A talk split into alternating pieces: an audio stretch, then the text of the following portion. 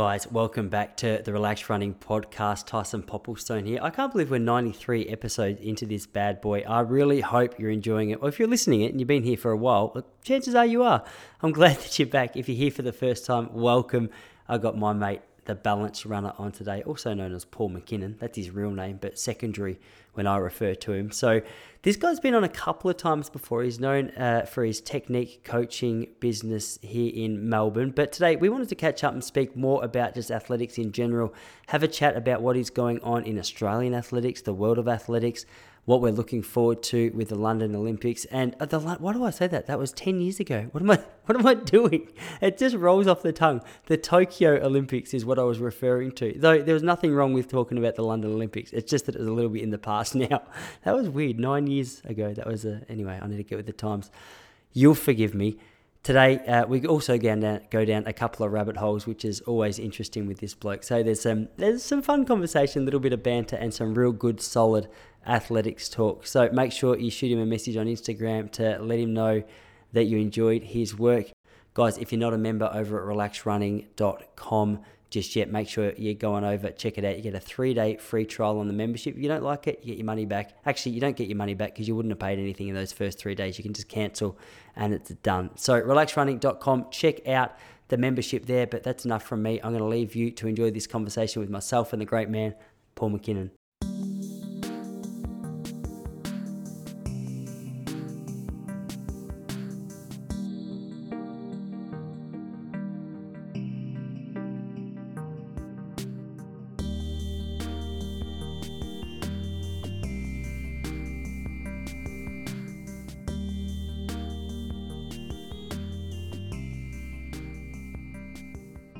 How's, um, how's lockdown number seven going? Uh, seven or eight. I'm not sure, sure which one this is. Oh, yeah. I, it's, it's. Do you know what the hardest thing I find about it is? Because it's like sole trade, like I'm a sole trader, and, and essentially when we do the real snap hard lockdowns, I can't work. We can do the online stuff, which is which is great, but it's the kind of the stopping and then starting up again, and then stopping and then starting up again. Like it, it, it's you never mind. Yeah. But um, just because you're kind of going, okay, good, I'm into it, and kind of, okay, where am I? Um, here's all my energy, I'm putting it in here, and this is what I'm kind of trying to do, and then bang, stop. Yeah, ah, okay, and then you kind of stop, and then it starts back up. It's just, yeah, that that's what I've struggled probably most. The being locked down, I'm okay with. I mean, it, it's not it's not so bad.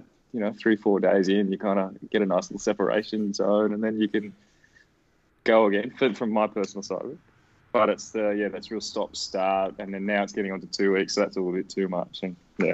Dude, I get it. I, um, I'm still doing a couple of days a week of just casual relief teaching up here at the local school, so so if it's a lockdown up here, it's just like, all right, well, you don't get paid for the week, and uh, it's a weird headspace, because the first lockdown, I was going, oh, it's actually, this is great, I'm fine, like, I can't believe I've got no, I'm not stressed, I'm not worried, nothing's nothing's causing any dramas. And then I was like, hang on a second, it's because you're just working from home, mate. Like, you, you just, yeah. Like, you're just not going to work. You get to avoid traffic and stuff. Yeah. And then when uh, when the lockdown was announced last week for a week, I was like, oh, gee, hopefully this one doesn't go on for too long. But, um, yeah, what were you thinking? Did you Were you pretty confident they were going to keep you closed down for another week? Yeah, I think once, like by about day four, when there was, you know, that kind of three, six, whilst there's not very many, you just know this is how they've done it before, and they're afraid of opening back up again, and then the next two days are like twelve, fifteen, twenty, and then, yeah, so, yeah. Whilst there's no zeros, I thought we we're going to be kept in. It made um, it made organising this podcast a lot easier. Uh, I love the I love the fact I could say, well, so for, for those of you listening, I organised a podcast, was it on the weekend? I said, hey, man, do you want to do Wednesday? And then um, and then... it was Tuesday night or Wednesday morning. I messaged you. I was like, dude, yeah, like a uh, slight error with the timetabling. It's actually Jesse's birthday. I probably shouldn't be doing podcasts today. So that was the only hiccup we faced. But um, yeah, when I said to you today, well, uh, like, how's three p.m. work? You go, yeah, look, I, I knew you would have been lying to me if you said there was too much else going on. Sure. Well, and, and even to fairness then, like, you sent me a message saying I'm ready to go when you are, or something like that. I was like, oh, shoot, I forgot all about that. I was watching Peaky Blinders, the start of that, and Peaky Blinders back on. I'm like, oh, dear. Oh, Looking dude, I'm oh, sorry yeah, to interrupt. Nah, no, no, no. I, it's, yeah, I don't know, for one of those things, you don't kind of schedule it because you think, well, I'm going to be doing nothing, so I won't put it in my calendar because I'm doing nothing. But then you forget because... You haven't put any. You haven't I'm put so. Uh, I'm so glad to hear that you're as excited for this podcast as I was. oh. I, oh, I came out of my little office at two thirty just to prep, to try and make sure my hair looked pretty, get a little get a little pre-conversation meal going, and uh, and and I was here at five too. I thought he'll be on any second, and then yeah, four past three came around. I thought he's. I think he's forgot. I'm just going to send him a polite little love heart message and say, hey, are we are we still good? I told you I was, I was spending time in the in the community garden, so I'd spent a good couple of hours, and I just sat down. And I'm like, I'm buggered. Actually, yeah, you said that before we uh, before we started recording. But what is it? So you've you've got the little community plot down there in Kew, and you just you're tossing up what it is that you're going to be planting. Yeah, uh, this so isn't going to be a gardening podcast for people wondering. I just thought I haven't spoken to you for a while, so it's good to touch base. yeah, sorry, sorry, anyone listening. Uh, yeah, it's just a, it's probably like about three by five meters. Um, little plot, so I just kind of dug it up, aerated, put some um, fertilizer on, and just kind of looking at what I want to want to plant. Probably not a great timing. I might have to wait a month or two before I can start to get into some um, spring spring planting. But yeah, that's what I was doing. It was nice to do something in the afternoon when we're not so busy. You can actually spend a couple of hours just kind of digging it up, and yeah. Nice, man. So what's the deal? Are you guys like in Melbourne? I haven't followed it too closely. Like, are you? So you're obviously allowed out of your, allowed out of your house for a bit of exercise or whatever they say. Yeah, that was my exercise. So I went for a run a little bit earlier today and used up, you know, um, you know, thirty, forty minutes of my two hours exercise time, and then yeah, I always take it that if I don't get caught for the first thirty, uh, forty minutes, my two hour time limit's extended. So it's unless I'm pulled, unless I'm pulled up with forty-five minutes to go, I go, okay, I better be good. Otherwise, yeah. It's like a, a, you know what, it resets. Well, I know some. I know some people. I obviously won't name names. That when they go on their run, obviously it's only two hours, but some of them, you know, doing two hour, two and a half, up into three hour long run. Um, so they don't sort of switch the watch on until an hour in, or, or stop it a little hour earlier. I don't have that problem. yeah, no way, no way. My my long run at the moment is up to the lighthouse here, which is about a seven k return run, and uh, yeah, there's there's definitely no three hour runs going on, but. Man, my idea for today was a little bit different because we were laughing, saying, all right, it's the third time we've had the balance runner on. Um, every listener is going to have the best technique in the history of distance running if we talk about technique again. So I, I thought, so before, when we when I first started this podcast, I had um, one of my really good mates. I was enjoying my time with him. I always anticipated the conversations, thought, hey, we both love these. Maddie Williams, the guru, we called him. He was the stats man of, uh, of, of distance running in Australia is what I yep. call him.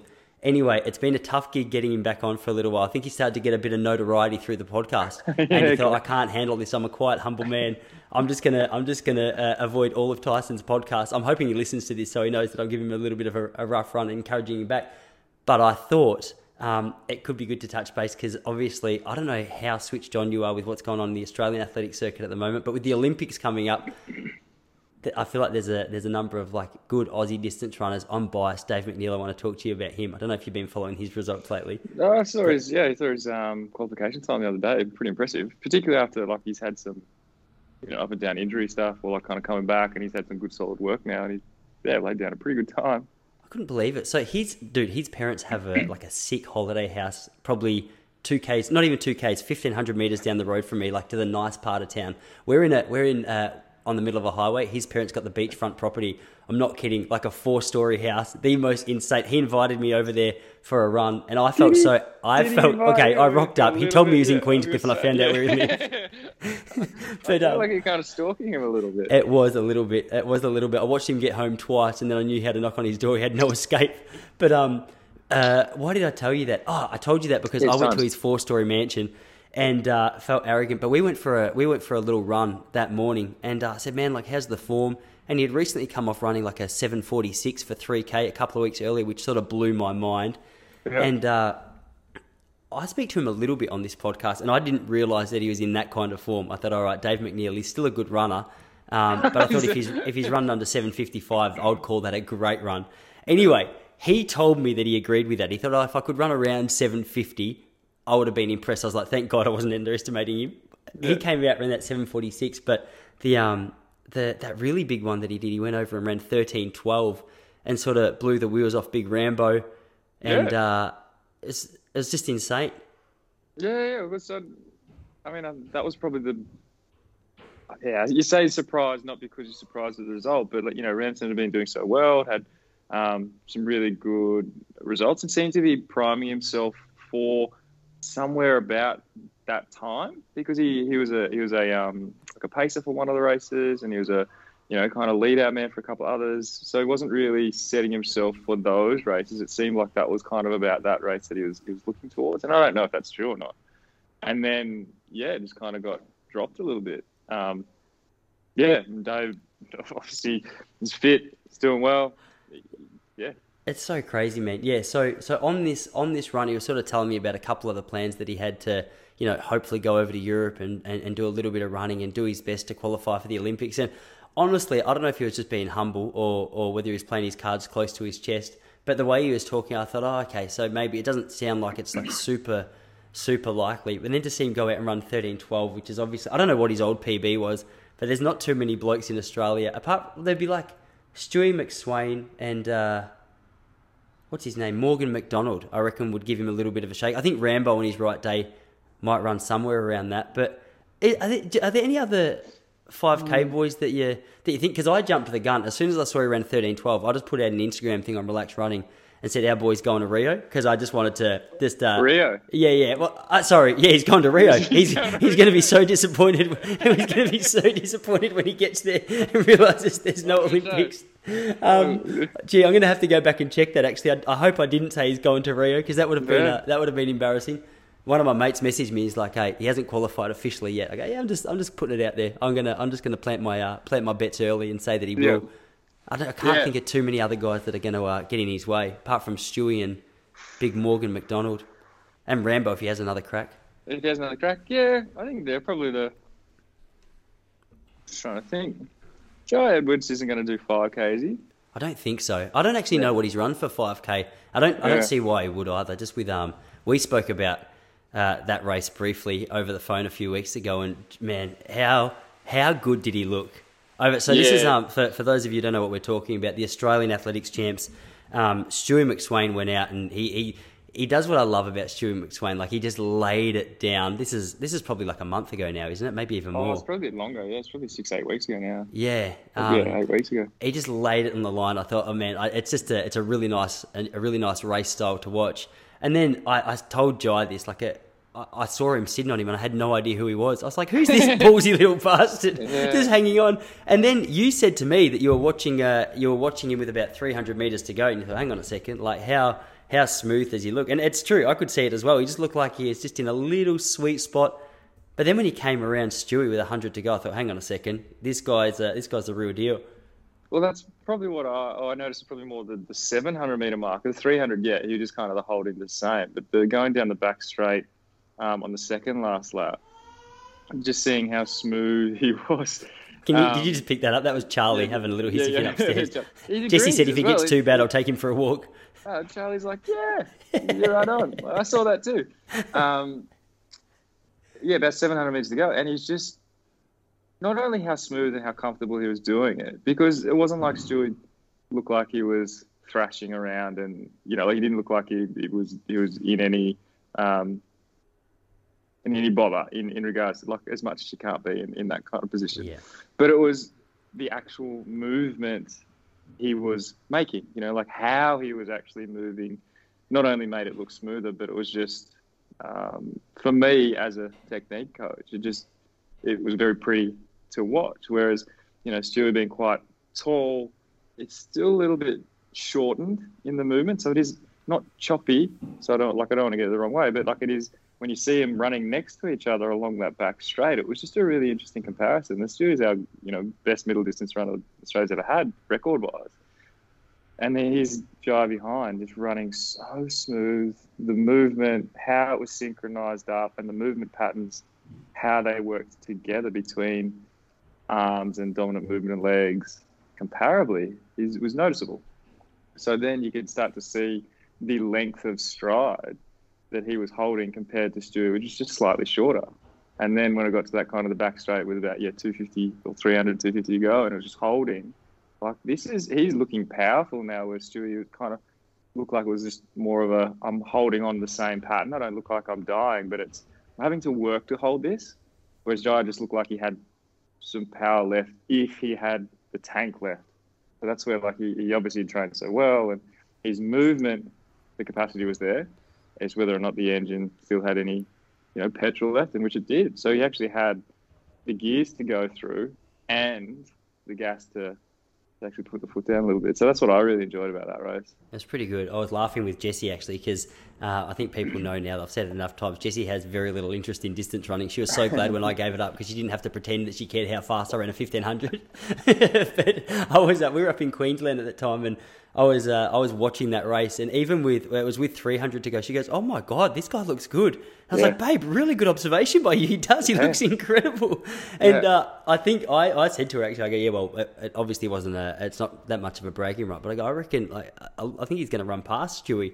Um, but it's always a, it's so easy to say something like that. But when you start pushing up on the shoulder of a bloke like Stewie, you got to expect a little bit of a fight. But as you said, like a. a I think he had that petrol in his tank just to allow him to overrun. Apparently, there was a little bit of um, a little bit of a headwind on the back straight as well. I'm not sure how much of an impact that would have made on Stewie, but I know in the races that I've uh, I've run in the lead for a little while, I certainly wasn't at Prefontaine, and uh, there was there was plenty of moments where I'd be at the front. I, I always found just like the um, it was almost the mental pressure of having a whole field trailing on you that I found really difficult. Like that's one thing that surprises me or impresses me about Dave Rudisha. Is just his capacity yeah. to run from the front, like he, uh, he's, he's his London world record, where he just ran out from the front, yeah. held it the whole way. No one came past. He just didn't see anyone. I thought, man, that's a it takes a special kind of athlete. So I, I knew sort of from personal experience that it'd be tough to, well, you know, with a quality athlete like Jai on your shoulder, it's going to yeah. be tough to hold him off with a hundred to go. But I thought I thought Stewie might have might have been able to deep uh, sort of delve yeah. down a tiny bit deeper and hold on. But it was a bloody good race, uh, to say the least. Yeah, yeah, and I, and I think normally like Stewie's used to either in, in the bigger races, like the Diamond League races, there's some some paces, or um, obviously you can't have that with the national championships. And normally he's used to just running away from it. So you can completely understand why it wasn't like a tactical thing. It was just like, well, I want to get, I want to get a record time, I've got, and I've got to go because I probably don't have much, or haven't previously had a lot to go with. And then Jai's done tactically a pretty good race. Yeah, I, I mean, yeah. It was unreal, man. Yeah, it's been, it, was, it, was, it was good. It's been exciting watching him. Uh, I don't know what the Diamond League race was it Gateshead last weekend. There was a there was a Diamond League race that yeah, Stewie finished know, second in. Yeah, it was Cheptegei beat him, and uh, mate, no, no, it's wasn't, just it, wasn't it Ingebrigtsen brother? One of the, the youngest oh, Ingebrigtsen. He, he's actually sorry. He's race two. He's race yeah. two. So the first one was uh, was was the Ingebrigtsen Junior Jakob, and then. I think like he won in about three. Th- oh, that's right, three thirty-six. That was Gateshead because I think it was a real blustery, windy, wet and cold day. Because um, the commentators were like, it was still a pretty good run. He's a it's like Bass, just like he's you know he's from King Island. It's, it's, it's, it's, it's you should have won so, that one, Stewie. Yeah, that was prime conditions for you. This is my home court. That was um that was it. We'll get to Ingebrigtsen in a minute actually, but uh, yeah, he ran a second race in oh it was Doha. Yeah, he ran okay. a second race in Doha and finished uh, in like three thirty-one again. And just uh, I just like watching him because I feel like he's he's at that point in his career now where he's uh, he's just so confident in his ability that he just goes with whoever it is in the field. And I'm I'm really curious to see him going into uh, to not Rio to Tokyo to Tokyo. see what kind of uh, what event firstly he chooses. And then I, I personally reckon he's got to go fifteen and, and five just because I think his fifteen hundred is. Uh, I don't know. I just feel like there's so much potential there. There's so much yeah. potential. And I, I wouldn't put it past him. I know there's a massive call, but I reckon if he had the race of his life, there's definitely a medal in those legs of his. Oh, oh I wouldn't disagree. I think, yeah. And I think that's kind of the exciting thing because he's so consistent. You don't see him very often just have a real poor one. You know, like he's always there and thereabouts. So if it comes to one of those races where it just kind of unlocks something, you can see him go, you know, ah, you know, a couple of second P B and you just think, this would be cool to watch. So that's like that's one of the ones I'm looking forward to watching. Um, if, if Tokyo goes ahead, like fingers crossed. Dude, I've I've really got my fingers crossed. So I um if I look distracted, there's so many. So there's a construction site happening two doors down from me. I just heard a car alarm go off, and then I heard some music, and I'm not sure if it's coming from upstairs and it's Charlie, or whether there's some shenanigans going on in Queenscliff at the moment. So that wasn't that you were boring me. That was just that I could uh, I could hear I could hear something happening just down the road. Um, but speaking of uh, speaking of good races, we mentioned him a minute ago. I, I don't know how much of a fan you are of uh, of little Jakob Ingebrigtsen, but he's been a pretty incredible bloke to watch as well the last sort of eighteen, probably two years now. You'd say. Yeah, yeah. Um, I think this is the thing that I like most about him is that he's the best mover of the three. you know, so I, I like watching good movers, but I like watching good movers win or be successful, because it kind of, you know, taps into what I do and why I do it. So that's the same thing, going back to that giant Stewie race, same kind of thing, you know, the better mover, in my opinion, won. Um, so that's why, like, in in essence, you know, Jakob's been most successful, and I, there's more to it than just that, no doubt, completely get it. But it's allowed him to do as much training as he does, and he's obviously got a, a pretty um, strong will to, to be successful. Uh, yeah, so that, that's probably what I like about him. But again, he is so consistent, and he's got range. You know, like, he's done a couple of, um, what do you do, like the five or ten K road a road race about That's right. four or five months ago, uh-huh. um, and got the national record, you know, running against his brothers. So I, stuff like that, like, I, I like that. That is pretty impressive. He's um he's a straight like he is. I, I know exactly what you mean. Like, he's such a he's such a smooth mover. But it's funny when you put him uh, like if you if you were going to compare the technique to to him and like a Rudisha or an Al Garouge or something, he it's sort of deceptive. I think it's deceptive how quick he's running. I remember the first time when he was about sixteen years old. There was like a there was a YouTube video, and this was before I knew he was Jakob Ingebrigtsen, and uh, they said, all right, this guy's just broken the world sixteen year old record for eight hundred, and I saw. I saw the bloke that they'd referred to as the bloke who was, who, like, on the start line, the bloke who was going to be going for this record. And then I watched the first one hundred metres, and I thought, no, they're not. They're obviously not running that quick. Like, there's no record tonight. And then they went through the first lap in about fifty-one seconds. And I thought, like, his his actual rhythm, like, his, his movements don't seem to match the pace, which is probably true for a lot of good athlete, athletes. Like, you'll look at a, a Rudisha, for example. I watched one of him from two thousand eleven just yesterday. And uh, Sammy Tangui, his pacemaker, took him through four hundred metres. Sammy went through in forty-nine point six. And I reckon Rudisha must have been just on the fifty-second mark, maybe slightly under. And you look behind, and Nick Simmons, like, all these world-class athletes were thrashing around. And just they, they look like they were in a world of hurt, and rightly so. And then you look at the face of Rudisha, and you go, mate, he's he looks like he's barely even breathing. Well, I think you t- touched on it a bit, is that the thrashing. So when it ever looks like an effort, you've gone too far. Like, there's something to do with the movement, the technique that's gone wrong, because you're having to work really, really hard to have that high pace. And then it's really hard to rev that high for any period of time. So I think anything eight hundred and under, you're probably going to be going flat out at one point or another, or, or pretty close.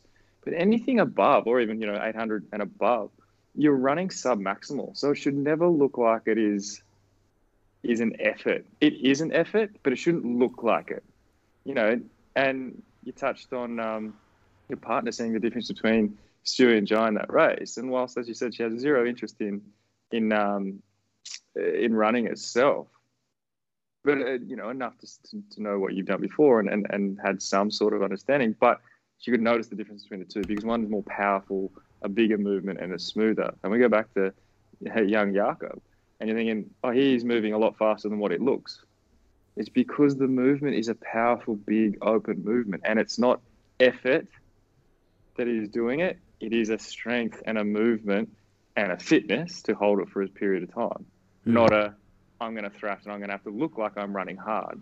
Whereas we see that so often, you know, you go down to park run or, you know, all the races that we watch in the community base, and it's like, there's people holding effort for a long period of time. They've just chucked it in second gear, and they're just revving high for a long period. And they wonder why it's hard to do, effortful, taxing, injury-laden, you know, like, because it is an effort. So I think that's what you're kind of touching on in regards to his movement, because, yeah, it's such a big, powerful, open movement, just held for a long period of time. Yeah, that was one of the things I was really interested in talking to Joe Edwards about on the podcast, because I, I asked him if he'd uh, if he'd done any technique work, and if I'm remembering correctly, I don't think he'd he'd done a lot. I think it was quite natural. He's like a um, probably Rudisha in the same sense. Probably I, I can't imagine he's he's done a whole heap of focus work. He's probably just a bit of a genetic freak, and I don't know if that's true. I don't know, but um, uh, but the reason I brought that up was because I was I was surprised that um that Jai said he had had a little bit of trouble with. with some injuries, and whether that was just the way that he was sort of, I don't know if that had to do with landing or loading or whatever it was, but it su- always surprises me when you see someone who moves so smoothly struggle with injury. And he, for whatever reason, he said, uh, I, I, I need to go back and listen to exactly what he said, but essentially he hadn't had too much trouble the last sort of eighteen months. Um, but at the start of twenty twenty, I think he was saying, he's like, man, I don't know if I can keep going with this because I just keep breaking down a little bit. So he's obviously strung some really good quality training together, and um, and things have clearly started to click. But uh, yeah, it's interesting. Like you made the point with, with I'm going to say Jakob now because I don't want to look out-cultured, outclassed by, by your pronunciation. But uh, but one thing that's interesting about him is, as you say, like his movement's obviously so smooth, and he uh, he was doing some incredible mileage from a really young age. And I think a lot of people, Uh, probably myself included, heard that and was like, oh, mate, maybe back it off a little bit. And I don't know whether that was actually thought through or whether that was just me getting caught up with popular opinion. But no, um, did you ever did you ever watch any of their documentary? No, I, I've actually seen a couple of clips. Like I know the documentary you're talking about. Yeah, I, I can't remember who. I can't remember who mentioned it. I, I might have seen it on maybe even like um, Sinead's story at one point. I was like, well, what are you talking about? This is like three or four years ago. Three years ago. So I looked up on YouTube and I watched, I reckon, the first season, season and a half of it before it started to go all scattered. I couldn't find the, um, you know, to, to continue on with the series. And that was when, like, early on. So he was, he was like twelve, and he's on the treadmills at, you know, five a.m. in the morning down in the dungeons of this, this of their house. And but it wasn't like the dad was necessarily pushing him. Oh, it's, it's an interesting dynamic. If you watch I was going to ask you about this in a minute. Yeah, it's an interesting dynamic. But he was just driven from a younger age because his brothers are like, what, four and five or four and seven years older. So they were competing at high levels already and doing hard sessions. And his little, you know, little Jakob just kind of just jumping on the back of him and, and doing it. So he was kind of self-driven a bit. Obviously, the, the dad was a little bit tennis daddish, you know, kind of, you know, kind of, kind of thing. Um, It's just an interesting watch. So to watch him kind of progress into where he is now, I still think he's only, what, twenty? I think. I don't know. I think he's about think twenty. He and you just I think, think he like he's an elite, elite performer. Yeah, it's going to be interesting to watch the progress because I remember watching, um, even watching Gregson come through. Like I know it's a completely different case, completely different athlete. But I was like, and obviously ran nowhere near the level that these boys are running at, but but still probably trained as, as hard as what a lot of them did. And I remember seeing, I think I was about twenty, maybe about twenty-two. Gregson was about seventeen or eighteen, and he came through just with some real big times. And I was thinking, mate, this guy's going to set the world on fire. So I say that because I, I, I, it's going to be interesting to watch whether like Jakob is a, a little bit of a Steve Ovett in the sense that he's just peaked real early, real hard. Um, I, I hope that, and Sebco's got a great quote about like there's there's still one direction you can take when you get to your top. You don't have to go back down, but you can you can plateau. You can just go across. Mm.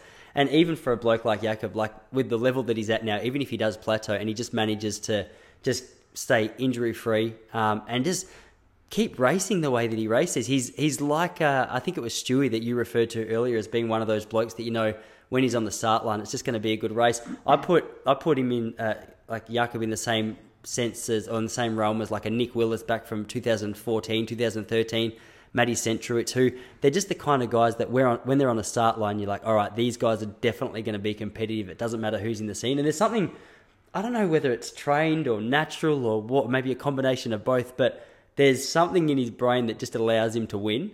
And it's yeah. so it's so cool to watch. I think that consistency of training that he's had for a long period of time has allowed him to, you know, kind of perform at a consistent level as well. Um, whether or not it was managed or luck, I'm sure he has his injuries or has his time off and they had it down, but it's kind of allowed that. I remember, I'll never forget um, what Trim used to say, like, he always, you know, had to find time, like, when to peak and, like, when to kind of be at the best because he couldn't kind of be there all the time. Like, he kind of trained for it and get, okay, whereas whoever he was racing against, it was either some of them were, were like able to kind of hold that consistent, or there's always going to be enough of the, um, particularly the Africans, running well that, and it was never the same one, but there was enough of them that they were that good that there was someone going to be running at that pace or that that time. And he's, you know, I couldn't do that, so I had to have those kind of up and downs. But he was still by far, particularly during that period, our best, you know, middle distance runner, even when he was at his kind of lower point. Be able to get up. So it was, yeah, to be able to kind of continually perform at that level, which is probably why um, Stu is so impressive, because he seems to be able to hold it for long periods of time up there. Um, but you never know. Like I, I'm, yeah, I'm, I'm a rookie. I don't have any idea about periodization and that sort of stuff. I'd always refer on to other people for that. But I wonder if holding that level for a long period of time might take away from the dip and then the peak, you know, like being able to hold kind of at eighty, ninety percent takes away from the ability to really have a breakthrough. I don't know, but it is impressive that he can hold that kind of time, um, all those times so frequently. It is. It is. So what are you, are you speaking on like a, like a more long-term scale when you're saying about the, um, the ability just to train at sort of eighty, ninety percent makes it maybe, do you say more oh, difficult no, no. to? I, I don't know. Like it's just, yeah. it's just a, it's like a, a question of, I wonder if being able to, or, or trying to, or having the ability to perform at that level all the time, or um, having enough races to be able to do that takes away from the ability to kind of um, have a rest oh, and then and yeah, then a re-go sure. I see again. What you mean. Yeah, yeah. You know, like, that, I, I think I understand. Away? Like sort of talking to, if you're looking at a at a boxer, like they're gonna have they're gonna probably have a fight. I know it's more physical in terms of the toll it takes on your, your headspace and stuff like that, but you're not yeah. gonna you're gonna sort of peak every three months or so, give yourself a chance to fully recover. And yeah, well, yeah, yeah. Sort of along those lines. And so being able to, or seeing that consistency um, and the ability to perform at that really elite level so frequently, uh, does it? It's a question. That's not even a, a thought. Yeah, no, no, no, no. I know like, what you're saying. Wonder, it is an interesting question, though. Rather than just saying, okay, look, because I know they do have their down periods. It's not like they just get thrashed all year round. I, I know that. Um, but being able to go, okay, well, I'll miss out on these two races so I can kind of recover a little bit longer and then really push hard and then go again. I, yeah. Yeah, it's just impressive. Definitely impressive to run at that elite level so frequently. Okay, so he's he's one that I'm I'm super interested. I'm excited to watch him in uh in, in Tokyo. It's funny how much I want to say Rio now after that one yeah. one little slip. Uh, I, I reckon he's going to be super hard to beat at the fifteen hundred meter start line. I know it's uh it's Chariot who who beat Stewie in Doha the other day. I don't think Ingebrigtsen's ever beaten him, but um he's just on the rise. Like as we've established, he's a pretty young fella. I don't know how old Chariot is. But uh, but with his ability just to keep rocking up and racing, I think it's going to be at, it's going to be at least a, a really interesting race to have. But you said something earlier that uh, that I think is so true, and I found it. I always find this interesting in whatever the sporting context it is that we're referring to. But Ingebrigtsen with his older siblings or his older brothers, uh, especially, and just their competitive nature on the on the uh, of the running scene. I always find it interesting to see the younger brother come up and just seem to leap off the shoulders of, of the older brother. Like I used to train with a bloke, Craig Huffer. I think I might have mentioned him to you before. He's run three thirty-six, and he was, I think he was twenty, maybe even nineteen when he ran that. And his older brother, Dean, probably four years older, good, good runner himself. And uh, that was, I think that was Charlie just fell down the stairs. He's a good runner himself. But um, in in comparison to sort of what his younger brother did, it was just crazy to watch him sort of leap off those shoulders. But I always I always find that interesting. Is it is it the same in the in the hockey scene? Because I feel like it's a whenever I meet an older brother who has a younger brother doing the same sport, I go, okay, this guy I reckon is going to be pretty good.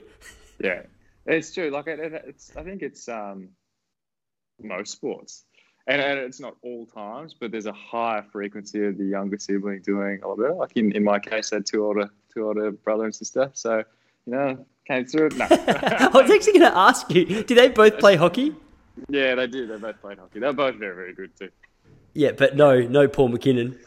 Oh, look, I probably took up more opportunities to to train and to go overseas and that sort of stuff. It didn't necessarily mean I was better. Um, just took different different avenues. Yeah. But it does happen really frequently that, um, like, the younger sibling, whether it is um, younger brother, younger sister, just sort of has that... I don't know, they've probably been around it for longer, so they kind of have a little bit more understanding of it. They might have started a little bit earlier. Um, there's obviously probably a, a capacity within the family to, to be successful in it, so there's already that kind of thing. So that's when the, a little bit more of like the nature leads into the nurture. And um, yeah, I think there's probably a multiple factor. And you know, the younger sibling always wants to be a part of, or more more often than not, be a part of the older siblings' lives, and, and then can be competitive with them. And yeah. Yeah, it's so true. Man, I'm going to pivot because I want to ask you about something. I um I was doing a bit of background research the other day just to find out if there's anything that I might be able to spring on you that would be really interesting. So I listened to the podcast of uh, the Inside Running podcast with you and Moose. Yeah, yeah. And uh, good conversation. Bro, I had no idea you cold called him. I was so impressed with that story and the balls that you showed in that conversation that I feel like he's an intimidating fella to cold call. So a little bit of context. Obviously, you're helping him with his technique and training and stuff at the moment. Um, but walk me through that story because I uh, I listen to Moose and I go, oh, you wouldn't want to get on his wrong side. He seems like a pretty straight up kind of person. If there was if there was one bloke out of the three of them who host the Inside Running podcast, he would have been the one that I was most scared to contact. No, he's the one that, and for that reason, was the one that I, I wanted to target. Um, I think also, like, with the stuff that he'd spoken about on the actual, uh, on the podcast, was that he, he felt limited, or he felt like there was something kind of holding him back, or there was, you know, he was talking about when he finished his marathon prep, then he'd go back to like five K out to ten, you know, trying to really take his time down, but he, he struggled to really break a barrier. So there was that part of it. He was already starting to be really um, inquisitive about what he was what he was doing and why why what was happening was happening, um, and everything that you just mentioned um, then was was the reasons why I um, targeted him. Really, like, you see it as a challenge, and I felt like I knew I could do what I could do well, um, but if you could get through to someone like that, who, whilst is inquisitive, is is very, you know, stubborn, and, and he had to be to, to be as good as he is, but stubborn and, and quite forthright in his thoughts, that, um, yeah, that was the person to, to call. So, yeah, and cold call. So good. That's one of the, it's so good. Like, I think that's one of the reasons the dynamics on that show work so well, because you've always got him in one corner just saying, mate, that's rubbish, that's absolute crap. And then Brady's like, oh, come on, man, I can't do Brady's voice. Sorry, Brady, if you hear this one, mate, that was a very poor representation of your voice. Um, But uh, no, yeah, no, it's, it's really was, interesting. How's he traveling? Oh, sorry, go on. You were about to say no, something. What was, what was really funny, I don't, I can't remember if we spoke about it during during that podcast, was um, you could actually, through the conversation, you could feel the shift in, um, like, he's he's starting to, like, open up to the thought process of this is possible. Because initial period was, like, they've been contacted heaps of times, you know, by... and P Ts have first just done their first course, or um, some, he said some physio, some strength conditioning. You know, I can do, I can do technique, and and he just goes, all right. So he starts to ask questions, and he was asking a heap of questions, and just, like, they're just, you know, standard and, and good questions, and kind of just walk, walk through them. And he said, I remember him saying after it, he said, I got to about, you know, the fifth or sixth question, going, oh, this guy's a little bit different. Like, this is actually a little bit different from what I've had. And he said, and then he started to get intrigued by it, and then that was when he, and then by the end of the conversation, he goes, fuck, man, I've got to go. No problem. I'll uh, I'll be in Ballarat in a couple of weeks. I'll let you know. He goes, great. So that was kind of, you could actually hear the shift, and he was kind of going, oh, hang on. Yeah, there's, there, he does know what he's talking about. This is a little bit different from what I'm I'm, I'm used to. And, yeah. Yeah, that was that's kind awesome, of man. That. That's funny. I can, yeah, he seems, he strikes me as the kind of bloke who would start off a little bit cynical and then wants real solid answers before he progresses with any relationship. So, yeah. Hey, congratulations yeah. on your victory. That sounds yeah. like you had some, uh, you had some solid answers to be able to help him out. And he's, um, he's bloody gone on to, because he's from a football background, wasn't he? He, he played Aussie yeah. rules and got into, he, did he get into he marathon running to. late? He's no good, you reckon? Nah, that's why he's running. That's so funny. No, so what was he? He didn't play at a high level. No, like, he was playing, I think, yeah, down Geelong. Like, I think it's as in in the in or Anglesey, Torquay. Like, he's down that area, um, and playing, and then yeah, kind of got into running um, more around that early twenties. He he did it. Was it Luke Bell was telling me? Um, they did a marathon, and I think it was Julian's first or second marathon. And Julian was, like, stoked because he did, like, a low threes or high twos or something. And and, and Luke was a um, a triathlete, and he did, like, a two forty or something like that. Like, Luke was an elite Ironman. Like, I think he came second at Kona a couple of times.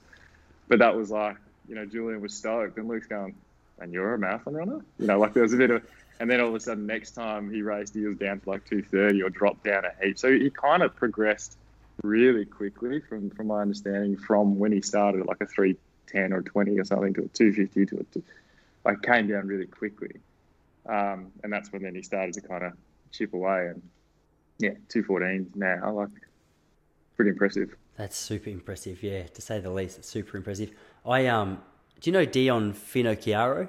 Yeah, I did a session with him just a couple of weeks ago. Oh, did you? Great yeah, bloke. So so yeah, yeah. when uh, when he first got started with his running, he he came down and ran with our group, and uh, man, from the get go, it was like, all right, this guy's uh. He's cut from a different cloth in the sense that he's, uh, what do you say? He he's just a grinder. Like, he can just go and go and go. And uh, he, he, I don't know. Anyway, the reason I bring him up is because I reckon, I think his first marathon, it might not have been his first. He went out and ran sort of two fifty-six You know, that's pretty solid. That's very right. good. And then I reckon he went out and ran like a Trelgan marathon. I don't know how much later it was or how many marathons later it was, but he went out and ran about two twenty-five or two twenty-six. And I'm from Trelgan, and I know that marathon course well. And that is the worst marathon course you could ever want to do. Sorry for the event organisers down there. But it's a, it's a long and lonely and often windy route. And I thought, mate, it just it suits him to a T. Um, why did I bring him up? Oh, I feel like he's cut from the same cloth as a as a Julian Spence. There's th- this marathon breed of of human is a... I don't know if it's across the board marathon breed of human, but there's a particular marathon breed like these guys who, especially Dion, like I think he's the fifty K record holder now, and he just goes out for just random like eighty or ninety K runs. That he, he Strava's one of the most impressive things. But um, why did well, I bring that up? There was a was, reason for it. He was pretty similar in um, in what we spoke about before we did some work together, was that he was similar in regards to his five K time. He wants to kind of bring it down and get some of that really raw speed, but really struggles. struggle to um, get that power into the movement to allow or to create that higher end range to be able to then, like, he's obviously got an engine, he's got the fitness, he's got the the um, the headspace to do well enough. Uh, but yeah, like kind of limited by that top end pace. So that was a part, like, which is a similarity. Yeah, interesting, man. So the the kind of cloth that I was trying to refer to him being cut from was, he was on the show a while ago, and I remember him saying, so he was working he was working as a chef years ago, and he was doing uh like sixteen hour days or whatever it is that chefs do. That's probably just like a short day in the life of Down. And yeah. uh, so he had the option to, he had his hour break. He could go and get a meal, just chill out a little bit because he's been on his feet all day. But he's like, nah, I usually, like, I used to just finish sometimes at midnight and I'd go out and do my long run. And I was like, mate, no wonder, no wonder you've progressed so quickly. Like, the fact that your body can absorb that kind of stuff. Oh, and just, that's a crazy willpower. It's a, do you know the Iron Cowboy? Have you heard of the Iron Cowboy, yeah, James yeah, Lawrence? I watched, I watched a documentary on him a couple of years ago. So, dude, he's uh, he's in the middle right now. My mate messaged me. He's in the middle right now of uh, one hundred Ironmans in one hundred days. I'd read something recently that he was doing that. I was like, oh, why? Why would you do it? I know, oh. but it's still so impressive. Oh, yeah, is it though? what, what, what, do you, what oh, makes you, uh, you what makes you negative about it? I'll nail nails into the bottom of my feet for twelve hours and then for one hundred days straight. Is that is that going to be impressive? Oh, I don't know. I just, like, it is. It's super impressive. It's super impressive. It, like, it it makes me sick. It's that impressive. yeah. Like, it's, ah, uh, I don't know. Like, it's just too far. That, it is a, it's a long like, way. I just think I go, like, it's too far. It's, you, yeah. Like, why? you know, like, it, he's doing good things, and I think he's raising money, you know, which is supremely admirable. Yes. You think, fuck, one hundred days of that. Honestly. Imagine yeah. how much that takes off your life. Oh, get you seriously. I reckon, yeah, he was, he was, what was he? He was forty-eight when he started. He's now seventy-three. Oh, yeah. He's three days in. yeah, that's right. That's wait, right. fifty days in.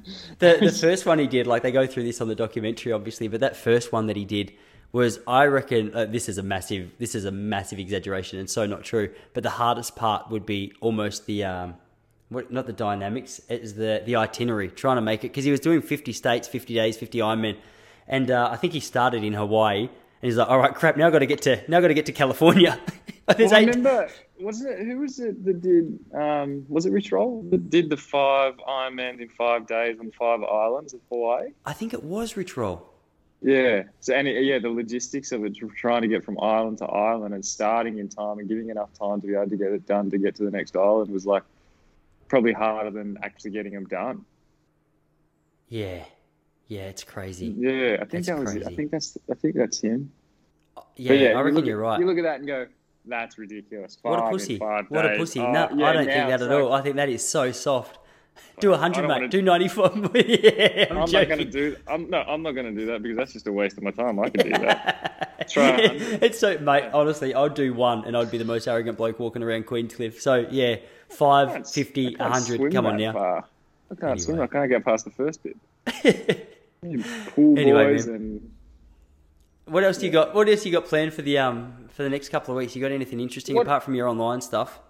No, um, started doing some professional development course, like oh, we started to put together a professional development course for teachers.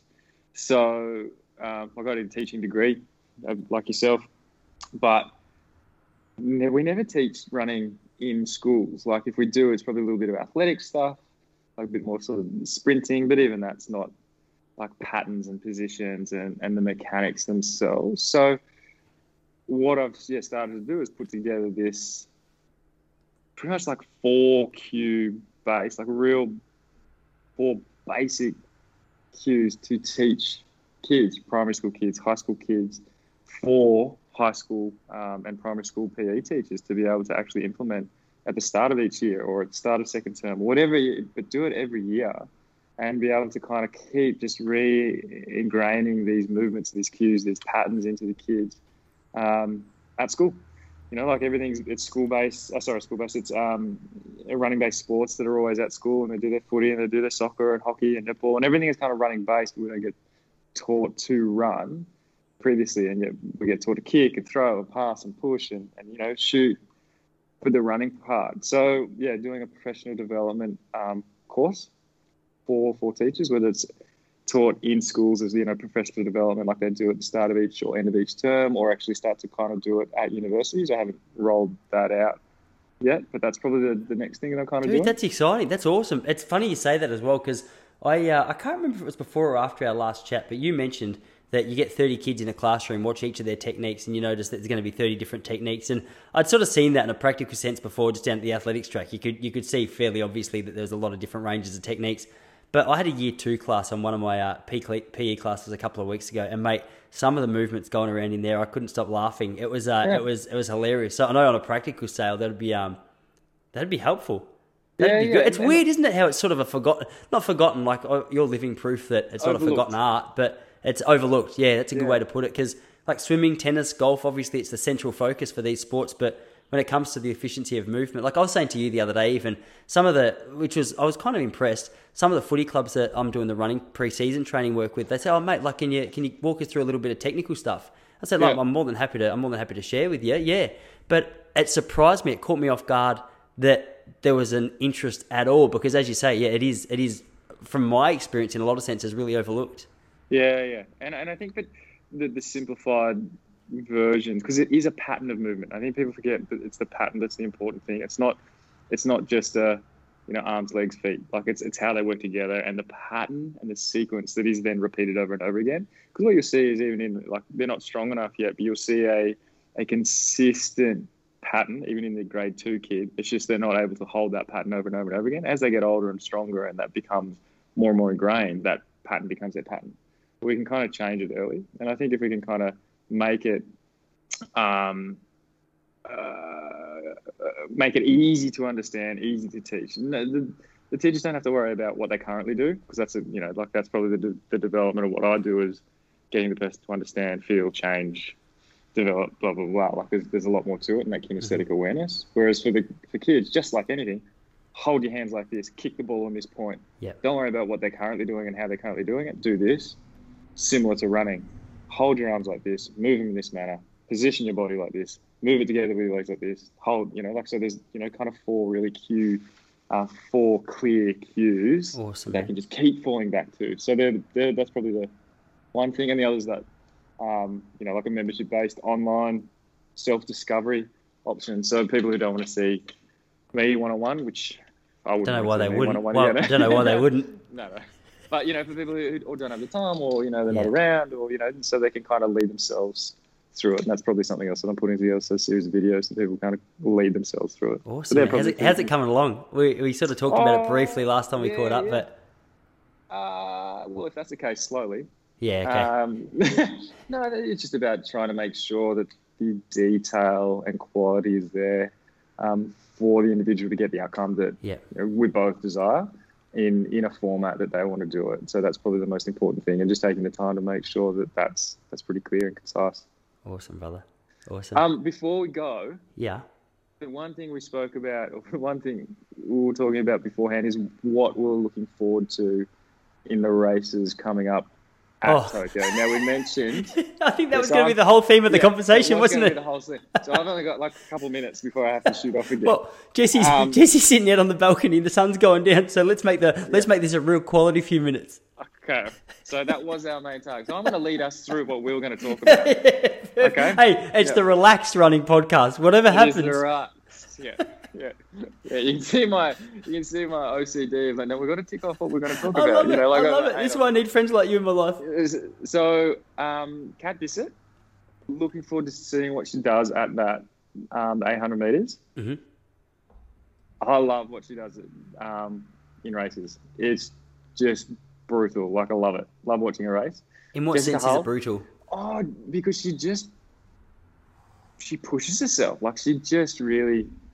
I know they all have a dip, but I don't know. There's just something about... I just like watching a race. Yeah. Um, I really want to see Jessica Hull develop. Dude. Like, to see where she is. Yeah. She just keeps... Like, she's... I always see her... Actually, this is probably not ideal, but I always see a photo and just, she looks, like, surprised at how fast she's running.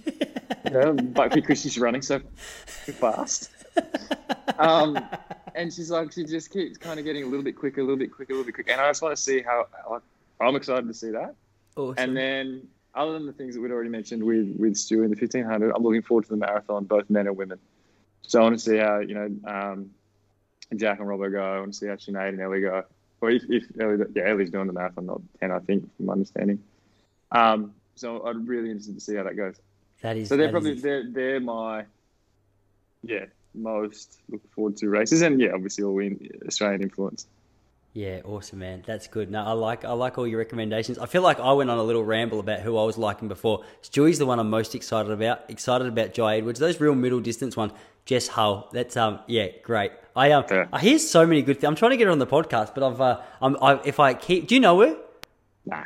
No, nah, I messaged Joe Edwards the other day because apparently he knows. I was like, "Oi, can you hook me up? Because I don't want to be that bloke." I think I say this every time we have you on the podcast. I keep sneaking into people's inbox. I'm like, "All right, yeah. there's a one rule, that's there's a, a second rule." Then it's like, "Hey, stop it." There's a few now. Well, obviously I did it as well with Moose. So there's, you know, there's, there's. there's At least yours was a cold call. It was like he could have just gone, "Hey, I don't want you here," and he would have hung up. Mine's like, even if you don't want it, my message is still yeah, sitting there. I'm coming at you. I'm sitting on the couch. I didn't want to do this, and you just kept coming at me.